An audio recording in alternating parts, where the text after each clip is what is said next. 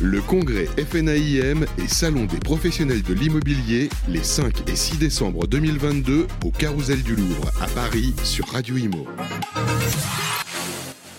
Ravi de vous retrouver au congrès FNIM sur Radio Imo et je suis avec Sébastien Dongui. Bonjour. Bonjour. Vous êtes responsable agence Île-de-France copropriété pour Opéra Énergie.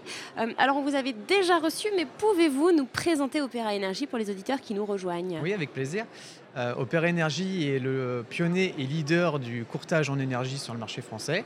Euh, nous accompagnons des professionnels dans la négociation de leurs contrats d'électricité et de gaz ça va de la petite boulangerie de quartier aux gros industriels, au marché public, aux copropriétés, property manager, asset manager. Et voilà, notre métier, c'est d'aider nos clients euh, à trouver le bon contrat. On essaye de trouver le bon moment euh, par rapport au marché et de leur fournir un comparateur qui va comparer plusieurs fournisseurs entre eux et qui lui permet de faire le meilleur choix. Et du coup, j'imagine que vous arrivez avec des tarifs préférentiels, vu que vous avez du volume.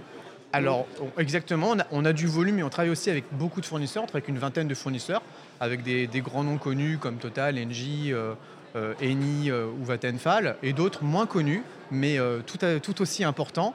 Et notre métier, c'est un peu le jeu de que le meilleur gagne. Quand on a détecté le bon moment où le client veut un comparateur, euh, on, consulte nos partenaires, on sélectionne les 3-4 meilleures offres qu'on présente au client et le client choisit un peu le, fournisseur avec lequel il a envie de travailler.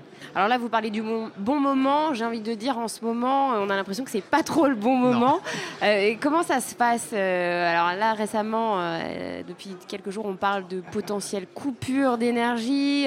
Mm. les Français commencent à, paniquer. Qu'est-ce que vous dites à vos clients? Comment, comment ça se passe? En ce moment, on fait du du, palliatif. Il n'y euh, a, pas de miracle. Les, marchés sont au plus haut.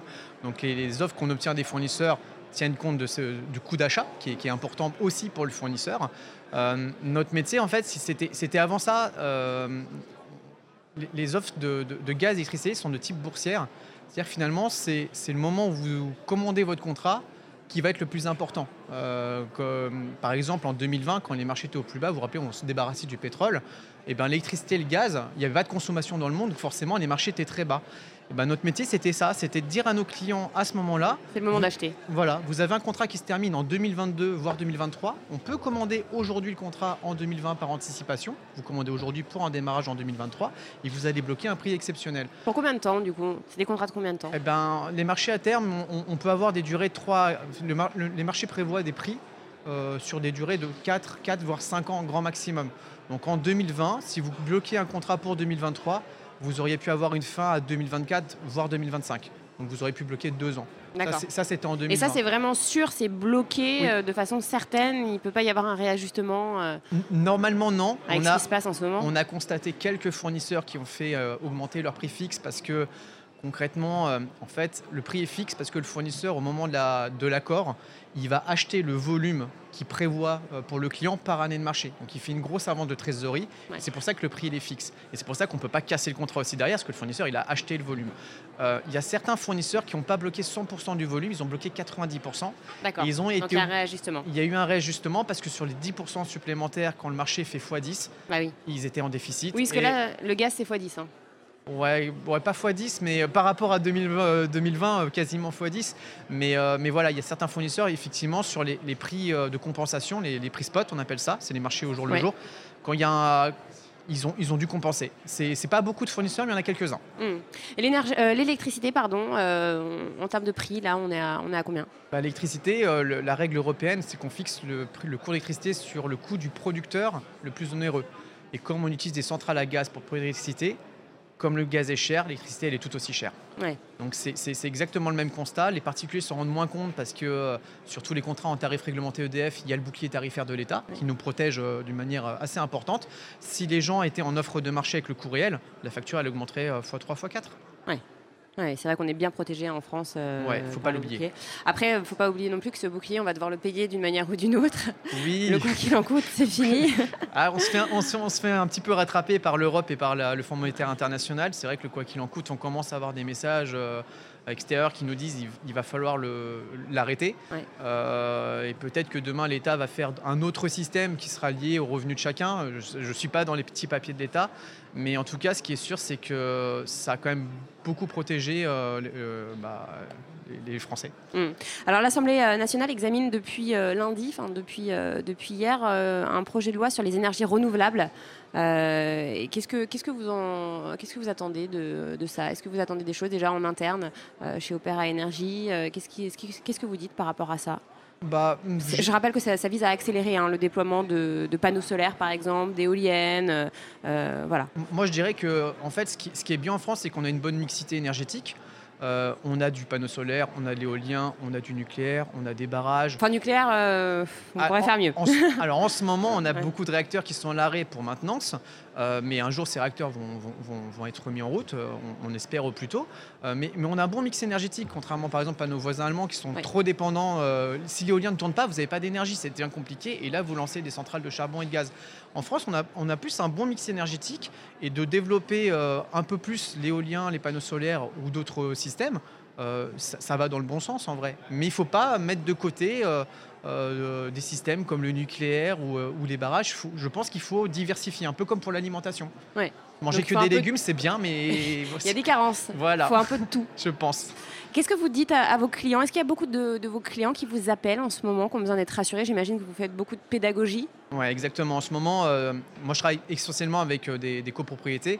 on, passe beaucoup de temps avec les conseils syndicaux déjà pour expliquer la première étape, c'est leur expliquer pourquoi on en est là, qu'est-ce qui s'est passé, euh, c'est une suite logique du Covid. Hein, finalement, quand vous avez un prix au plus bas, bah, les producteurs de gaz de schiste ne sont pas rentables. Donc ils, baissent leur, euh, ils arrêtent des gisements, ils baissent la production.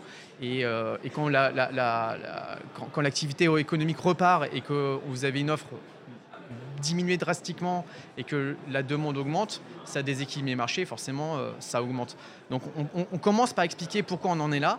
on donne les clés pour se poser les bonnes questions. Euh, moi, une question que je, quand je commence à parler avec un conseil syndical, je leur dis euh, quel profil d'acheteur vous êtes? C'est un peu comme quand vous investissez 1000 euros. Euh, quel, quel, pari que vous voulez mettre dans, votre investissement ben, C'est un peu le, schéma en ce moment. C'est si vous avez un profil sécuritaire, il faut partir sur des offres fixes parce que vous savez ce que vous allez payer et vous pourrez vous adapter en conséquence. Si vous avez un profil plus parieur, quand je dis parieur, c'est pas négatif, c'est avec un potentiel de gain ou de perte plus important, vous pouvez aller sur des offres de type indexé, c'est-à-dire que tous les mois, votre prix va évoluer à la hausse ou à la baisse selon l'évolution des marchés. En ce moment, c'est plutôt à la hausse.